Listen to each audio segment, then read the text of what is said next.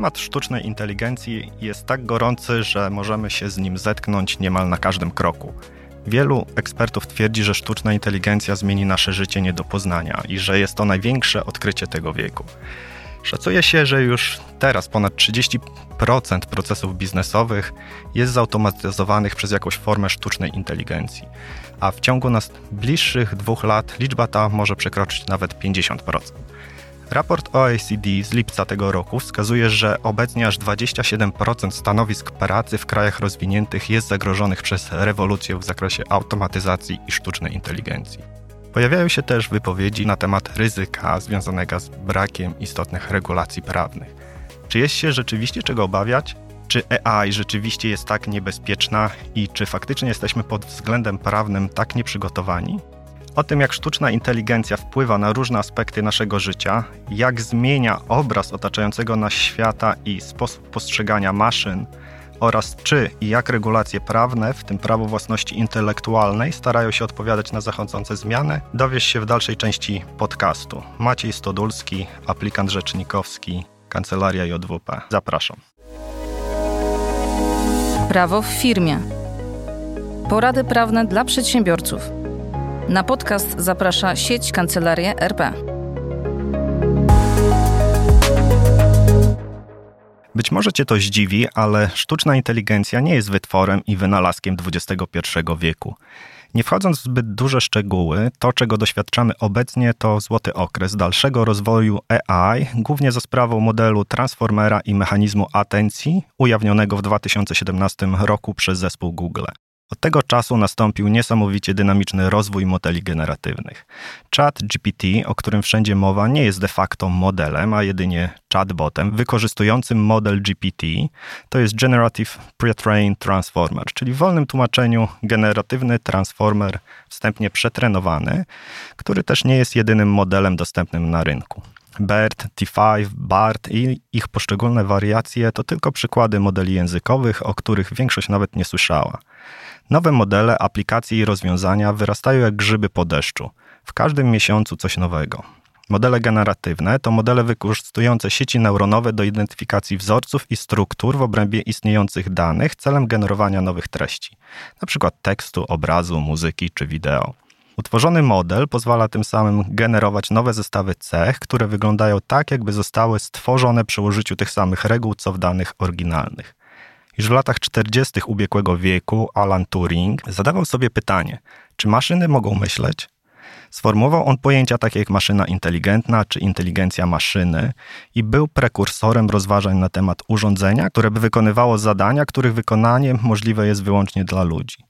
Pod pewnymi względami myślenie czy inteligencja i ich zrozumienie to sprawa na tyle skomplikowana, że niemożliwe jest całkowicie zdefiniowanie w taki sposób, by przetrwało próbę czasu, i co istotne, aby zadowoliło każdego człowieka. Prowadzi to nas do pierwszego fundamentalnego pytania: czym jest sztuczna inteligencja? Czym jest w ogóle inteligencja i świadomość oraz ich relacja? Jak prawo podchodzi do tej nowej maszynowej inteligencji i o czym obecnie jako jej użytkownicy powinniśmy pamiętać? A zatem, czym jest sztuczna inteligencja? Inteligencję najczęściej rozumiemy jako umiejętność rozwiązywania problemów. W zależności od punktu widzenia myśleć może zarówno człowiek, zwierzę i nawet ta osławiona maszyna. Turing stawiał tezę, że proces myślenia to nic innego jak obliczanie, a umysł maszyny to program, którego stopień zaawansowania decyduje o rozwoju maszyny. Dlatego dla tych, którzy postrzegają maszyny jako inteligentne, myśleniem będzie umiejętność rozwiązywania problemów przez maszynę. Współcześnie komputery potrafią rozwiązywać szereg problemów, skomplikowanych obliczeń i to bez cienia wątpliwości szybciej i sprawniej niż człowiek. Tu pojawia się pewien problem. Czy może istnieć inteligencja bez świadomości? Maszyna została z góry zaprogramowana do danego celu. Nie jest to jej świadome rozwiązanie. Nie może być więc inteligentna. W końcu chyba nikt nie będzie miał wątpliwości, że gdy robimy coś maszynowo, bez zastanowienia, to robimy to de facto bezmyślnie. W tym kontekście maszyna też wykonuje swoje zadania bez kreatywności, świadomości, jedynie na podstawie wytrenowanych danych i ustalonych parametrów. generując treść na życzenie człowieka. Takie podążanie za wskazaniami programu czy algorytmu trudno nazwać sztuczną inteligencją, która niebawem może odebrać nam miejsca pracy. Charles Babbage, nazywany ojcem komputerów, opracował koncepcję maszyny analitycznej będącej inspiracją i fundamentem dla rozwoju konstrukcji współczesnych komputerów. Warto tu też przytoczyć Augustę Ade King, współpracującą z Charlesem, która twierdziła, że maszyna ze względu na fakt, że robi to, co jest jej z góry zlecone przez człowieka, nie może robić de facto nic, co wykraczałoby poza jej program. Maszyna jest więc w pełni przewidywalna, a wszystkie możliwe dla niej rozwiązania, zadania ma już zakodowane. Nie rości sobie pretensji do oryginalności rozwiązań tak jak człowiek, nie buntuje się, nie robi nic, czego nie zleciłby jej de facto człowiek, jest więc co do zasady przewidywalna. Co do zasady, bo blue screen czy zawieszenie się systemu to co prawda nieprzewidywalne zachowanie programu, ale to jedynie wyjątek potwierdzający regułę. Człowiek z kolei z natury jest nieprzewidywalny przejawia się oryginalnością pomysłów i z reguły świadomością podejmowanych decyzji. W literaturze, filmach science fiction sztuczna inteligencja jest za to bardzo często przedstawiana jako maszyny roboty dominujące nad ludźmi, uznającymi człowieka za jednostkę nieinteligentną, stanowiącą zagrożenie dla siebie i wszystkiego dookoła. Nic więc dziwnego, że na doniesienia, że sztuczna inteligencja zdominuje rynek pracy i nasze życie, wiele osób odczuła strach. Z drugiej strony, regułą jest, że strach budzi w nas wszystko to, co jest poza naszą strefą komfortu, strefą kontroli lub tego, co jest dla nas niezrozumiałe. Stopień ingerencji sztucznej inteligencji w rynek pracy wciąż jest na stosunkowo niskim poziomie. I jak na razie AI wspomaga pracowników, a nie ich całkowicie zastępuje. I dobrze, żeby tak pozostało. Nie znaczy to, że AI nie niesie za sobą ryzyka. Oczywiście, że niesie jednak głównie za sprawą samych ludzi i braku zrozumienia, czym jest lub jak działa AI oraz tego, jak posługiwać się bezpiecznie narzędziami sztucznej inteligencji. Niestety, im mniejsza wiedza i poziom rozumienia technologii, tym wyższe jest ryzyko. Dlatego ogólne regulacje prawne i wewnątrzorganizacyjne są jak najbardziej potrzebne i to jak najszybciej bo pociąg z AI pędzi z zawrotną prędkością i dobrze jest, jest siedzieć w środku w wygodnym miejscu, a nie stać na jego drodze. Jak prawo odpowiada na nowe wyzwania związane z AI? W czerwcu 2023 roku, po przeszło dwóch latach prac, pierwsze w historii kompleksowe ramy prawne dotyczące sztucznej inteligencji były przedmiotem obrad Parlamentu Europejskiego co może rzutować na dalsze prace i wykorzystanie systemów AI w Unii Europejskiej. Już pierwszym problemem, z jakim AI akt się zmierzył, było właśnie uregulowanie zakresu rozumienia pojęcia sztucznej inteligencji. Propozycji było wiele. Na chwilę obecną system sztucznej inteligencji został zdefiniowany jako system oparty na maszynach, który został zaprojektowany do działania na różnych poziomach autonomii i który może w przypadku wyraźnych lub dorozumianych celów generować dane wyjściowe, takie jak przewidywania, rekomendacje lub decyzje, wpływające na fizyczne lub wirtualne środowisko. AI Act klasyfikuje systemy sztucznej inteligencji, stosując podejście oparte na analizie ryzyk. W świetle przyjętych postanowień systemy AI mogą być klasyfikowane jako niedopuszczalne, czyli zakaz całkowitego wykorzystywania, systemy wysokiego ryzyka, czyli systemy, które mają negatywny wpływ na bezpieczeństwo i chronione prawa podstawowe człowieka, oraz systemy ograniczonego ryzyka, czyli systemy, przy których użytkownicy muszą być świadomi, że komunikują się z maszyną. Zadaniem AI Act jest regulacja ram prawnych wykorzystania i rozwoju sztucznej inteligencji, mające gwarantować prawo do prywatności oraz ochronę danych w związku z działaniem AI. Istotny jest jednak fakt, że AI Act ma dotyczyć podmiotów wprowadzających do obrotu lub oddających do użytku systemu AI w Unii Europejskiej, niezależnie od tego, czy mają siedzibę w Unii, czy też nie. Innymi słowy, dotyczy on m.in. operatorów systemów AI, którzy znajdują się w Unii, jak również dostawców i operatorów AI, którzy znajdują się w państwie trzecim, jeżeli w wyniku działania systemu AI wykorzystywane są w Unii Europejskiej, a więc w dużej liczbie podmiotów. Dlatego też AI Act może stać się tak jak RODO powszechnie obowiązującym zestawem praw, i obowiązków dotykającym każdego podmiotu gospodarczego. Rodzi się więc kolejne istotne pytanie natury prawnej. Co z prawami własności intelektualnej do rezultatów pracy sztucznej inteligencji? Własność intelektualna to zbiór praw odnoszących się do wytworów twórczej działalności ludzkiego intelektu, posiadających charakter niematerialny, ucieleśniony w materialnej postaci.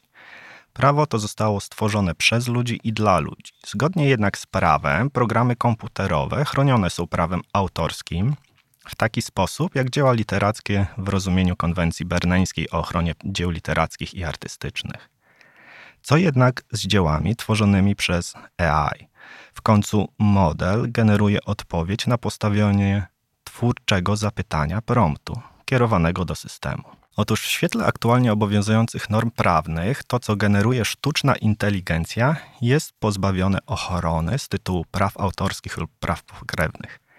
Innymi słowy, do przykład obrazu, który wygeneruje nam AI, nie przysługują nam prawa z tytułu praw autorskich. Nie oznacza to jednak, że nie poniesiemy żadnych konsekwencji za wykorzystanie takiego obrazu. Wręcz przeciwnie. Ponosimy wszelkie konsekwencje za wykorzystanie takiego rezultatu, o ile naruszymy w jakimś stopniu prawa wyłączne podmiotów trzecich. Tutaj twórcy oprogramowania z reguły wyłączają swoją odpowiedzialność za tego typu stan rzeczy, w związku z czym to użytkownik ostatecznie ponosi odpowiedzialność. Dlatego znajomość praw autorskich, praw pokrewnych oraz konsekwencji ich naruszenia jest jeszcze bardziej istotna niż wcześniej. Innym istotnym aspektem, z którego należy zdawać sobie sprawę, jest wiarygodność danych lub de facto ich brak. Powiedzieliśmy już sobie, że jednym z istotnych zagrożeń, jakie niesie za sobą AI, jest brak zrozumienia technologii. Modele generatywne, takie jak GPT, to modele generujące treść w oparciu o dane, na których były trenowane. Kwestia wiarygodności danych, na podstawie których sztuczna inteligencja uczy się i podejmuje decyzje, to jest jeden aspekt. Bo jeśli dane są niekompletne, nieaktualne, to może to prowadzić do błędnych lub nieaktualnych wyników. Kolejny aspekt to taki, że model nie podaje danych, tylko je generuje, a więc nie musi podawać prawidłowo informacji. Mówiąc w uproszczeniu, co do zasady, generatory nie przeszukają internetu w czasie rzeczywistym, nie uczą się też w czasie rzeczywistym, a działają w oparciu o dane, które posłużyły do trenowania modelu, a więc w pewnym sensie dane historyczne. Oczywiście, wyszukiwarka internetowa wykorzystująca AI czy też chatbot mogą korzystać z przeszukiwania internetu, jednak co do zasady same modele generatywne nie. Zatem za wykorzystanie rezultatów generatorów bez trzeźwej analizy odpowiedzialność poniesie użytkownik. Generator zawsze wygeneruje jakąś treść, a to jak się ona ma do rzeczywistości, to już zupełnie inna strona medalu. Co więcej, wiele osób koncentruje się jedynie na prawno-autorskich aspektach rezultatów pracy ze sztuczną inteligencją lub prawdy zawartej w generowanych treściach, co według mnie jest pobieżnym spojrzeniem. Prawo własności intelektualnej to nie tylko prawo autorskie, ale również prawo własności przemysłowej, a ono z kolei dotyczy wykorzystania dóbr intelektualnych związanych z działalnością gospodarczą i np. wynalazkami. Jednym z celów prawa własności przemysłowej jest zapewnienie sprawiedliwego i uczciwego rynku dla przedsiębiorców. Prawo to przyznaje uprawnionym określone prawa wyłączne, tak zwany czasowo i regionalnie ograniczony monopol który pozwala kontrolować rynek i korzystanie z tychże praw i żądać odpowiedniego wynagrodzenia z tytułu np. licencji lub odszkodowania w przypadku naruszeń. I tu rodzi się po, poważne obawy w kontekście twórczości, rozwoju wynalazków i kontroli rynku w tym zakresie. Wydaje się, że największym ryzykiem dla wszystkich jest koncentracja wiedzy i zrozumienia technologii jedynie wśród wąskiej garstki podmiotów. Przez wiele lat w doktrynie funkcjonowały zapisy, w świetle których oprogramowanie komputerowe wyłączone było z zakresu rozumienia pojęcia wynalazek. Tym samym programy komputerowe wyłączone były w jakiejkolwiek postaci z możliwości uzyskania ochrony patentowej. Zarówno Unia Europejska, jak i Polska była, były bardzo daleko w tyle za rynkiem amerykańskim, gdzie oprogramowanie można było opatentować już od dawna. Wprowadzone jednak zmiany w Unii Europejskiej oraz w Polsce w ustawie o prawie własności przemysłowej po 2020 roku otworzyły co prawda furtkę do możliwości uzyskania patentu na oprogramowanie, to jednak najnowsze wytyczne prezesa Urzędu Patentowego z tego roku dają bardziej przejrzyste wskazówki zarówno ekspertom urzędu, jak i zgłaszającym na temat warunków, jakie muszą być spełnione celem uzyskania patentu na oprogramowanie. Oprogramowanie per se w dalszym ciągu wykluczone jest z możliwości uzyskania ochrony patentowej, jednak efekt techniczny, jaki uzyskuje się dzięki oprogramowaniu, już nie. Dlatego istotną kwestią, która decyduje o uzyskaniu ochrony patentowej na oprogramowanie jest umiejętne opisanie wywołanego efektu technicznego wywieranego przez rzeczone oprogramowanie. Program komputerowy nie jest pozbawiony zdolności patentowej, o ile wywołuje dalszy efekt techniczny. To jest efekt wykraczający poza normalne interakcje między programem, oprogramowaniem, a komputerem, czyli sprzętem, na którym jest on uruchamiany, czyli wykraczający poza normalne efekty fizyczne.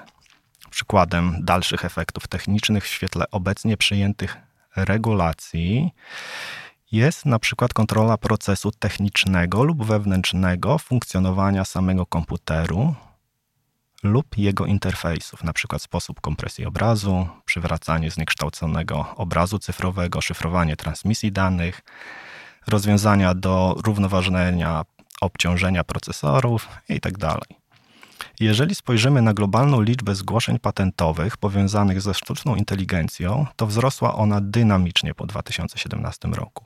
Także w połączeniu z brakiem świadomości o monopolu z tytułu patentów może doprowadzić do wzrostu nieświadomego naruszenia praw wyłącznych innych podmiotów, a tym samym narażać licznych przedsiębiorców na nieprzyjemne spory i listy ostrzegawcze. Równie istotnym pytaniem jest, jak sztuczna inteligencja wpłynie na rozwój wynalazków. Regulacje prawne wyłączają możliwości bycia twórcą przez sztuczną inteligencję. Jednak regulacje nie mówią nic o tym, jak traktować wynalazki, które powstały przy wspomaganiu procesu twórczego człowieka. Chodzi tutaj o to, że w sytuacji, gdy AI rozwiązała problem techniczny wynalazku, czy w takim przypadku twórcę można nazwać rzeczywiście twórcą? Zobrazuję to na przykładzie. Istnieje pewne komercyjne rozwiązanie, z którego korzystają już najwięksi gracze w dziedzinie chemii i rozwoju leków. Produkt, o którym mowa, notabene powstawał w Instytucie Chemii Organicznej Polskiej Akademii Nauk, w którym pracowałam, a produkt był rozwijany pod nazwą Chematica, przy czym został wykupiony przez jednego dużego gracza, którego następnie wykupił inny wielki gracz. Tak, jeżeli ktoś nie jest świadomy, to w Polsce też powstają pionierskie narzędzia AI. I sztuczna inteligencja w tym przypadku wspomaga naukowców, przewidując i planując reakcje chemiczne. Produkt podaje pełną analizę retrosyntetyczną nawet najbardziej skomplikowanych cząsteczek, wszystkie etapy syntezy, warunki reakcji, reagenty, nawet ceny, a istotną literaturę jak na talerzu. Wkład twórczy naukowy człowieka w zaplanowaniu syntezy jest wręcz zminimalizowany. I teraz, z jednej strony mamy ogromną korzyść, bo ci mniej wyedukowani i kreatywni znawcy dziedziny, czy też naukowcy są w stanie dzięki takiemu narzędziu planować skomplikowaną syntezę, czyli robić de facto to, czego nie byli w stanie zrobić wcześniej. Z drugiej strony, czy ten, kto dysponuje dużymi środkami finansowymi, podobnymi narzędziami, nie będzie patentować każdego możliwego, a tym samym najbardziej efektywnego rozwiązania, ograniczając tym samym możliwości innym? Jak stwierdzić, że wynalazek powstał przy użyciu ludzkiego umysłu, a nie maszyny? Parafrazując klasykę polskiego kina, ile kreatywności musi być w kreatywności człowieka, by wynalazek rzeczywiście był wynalazkiem? Korzystanie i rozwój z systemów sztucznej inteligencji niesie za sobą więc nie tylko wiele korzyści, na przykład przyspieszenia, usprawnienia czy wręcz umożliwienia danej pracy, automatyzacji zadań, obniżenia kosztów, no ale z drugiej strony również wielkiego ryzyka, o czym świadczy szereg doniesień o rozpoczynających się sporach. Tak samo jak słyszymy o nowych modelach i sukcesach AI, tak napływają do nas informacje o kolejnych roszczeniach finansowych. Nie istnieje coś takiego jak darmowy lunch. Jest więcej niż pewne, że aktualnie syntetyczne dane, takie jakie generuje AI, jak również sama interakcja człowieka z AI, jest źródłem wiedzy dla kolejnych modeli.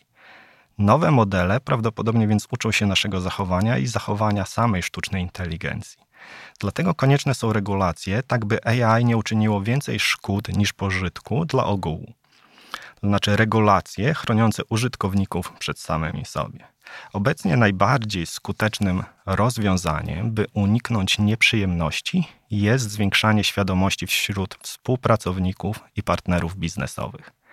Sztuczna inteligencja jako narzędzie pracy człowieka ma pomagać człowiekowi, a nie przeszkadzać czy wyłączać go z rzeczywistości. Sztuczna inteligencja, która potrafi dostosowywać się do potrzeb użytkowników, współpracować z innymi modelami i uczyć się na podstawie swoich doświadczeń. Takie cechy mogą być wykorzystane do poprawy procesu edukacyjnego, do wspierania i rozwijania chociażby kreatywności. Uczmy innych, jak z nich świadomie i bezpiecznie korzystać, rozwijając przy tym zdolności chociażby krytycznego myślenia. Etyka i odpowiedzialność za działania i konsekwencje sztucznej inteligencji w dużej mierze zależą od człowieka. Bezspornie więc można stwierdzić, że sztuczna inteligencja będzie odgrywała coraz to większy wpływ na nasze życie, kształtując przy tym rzeczywistość, z jaką przyjdzie nam się zmierzyć. I będzie to, jak powiedział Hawking, dla nas albo najgorsze, albo najlepsze doświadczenie. Podsumowujmy zatem to, co istotne i o czym warto pamiętać w pracy ze sztuczną inteligencją.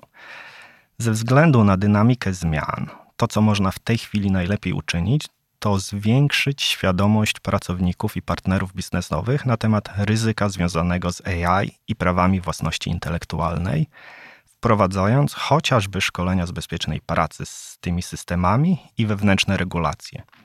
Nie ma ludzi, co wiedzą wszystko, natomiast są tacy, którzy w danej dziedzinie się specjalizują i są na bieżąco. I w tym kontekście każdy z nas powinien brać obecnie pod uwagę w swojej pracy po pierwsze obowiązek informowania o stosowaniu systemów AI lub uzyskanie uprzedniej zgody przełożonych na ich użycie.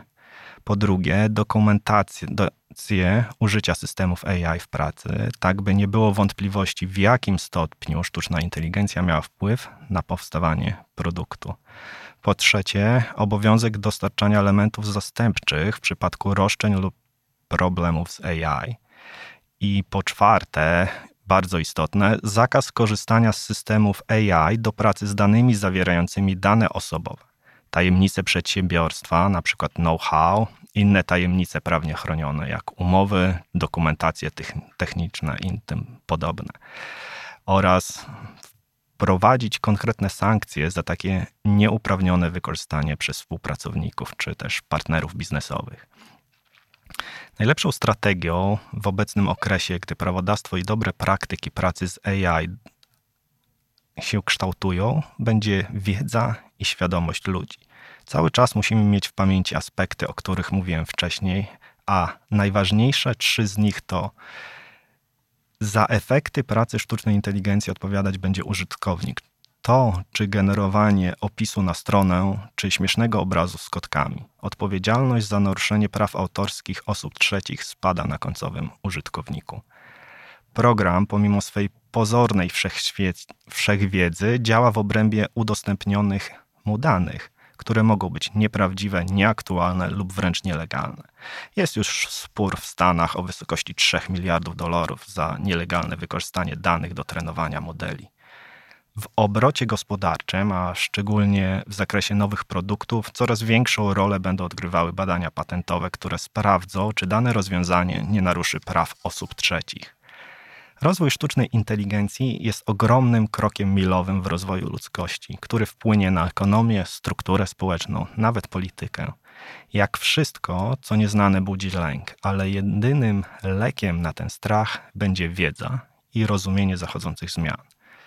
Odpowiednie przygotowanie swoich pracowników do pracy ze sztuczną inteligencją może dać firmie ogromną przewagę nad konkurencją i być bodźcem do dynamicznego rozwoju. Przedsiębiorcy muszą się nauczyć, że skala przemiany wymaga nie tylko doradców technicznych, programistów i analityków z górnej półki, ale również może zwłaszcza ekspertów prawnych, którzy upewnią się, że wytworzone dzieła da się zabezpieczyć i bez przeszkód komercjalizować. Słuchaj więcej na stronie podcasty.rp.pl. Szukaj Rzeczpospolite Audycje w serwisach streamingowych.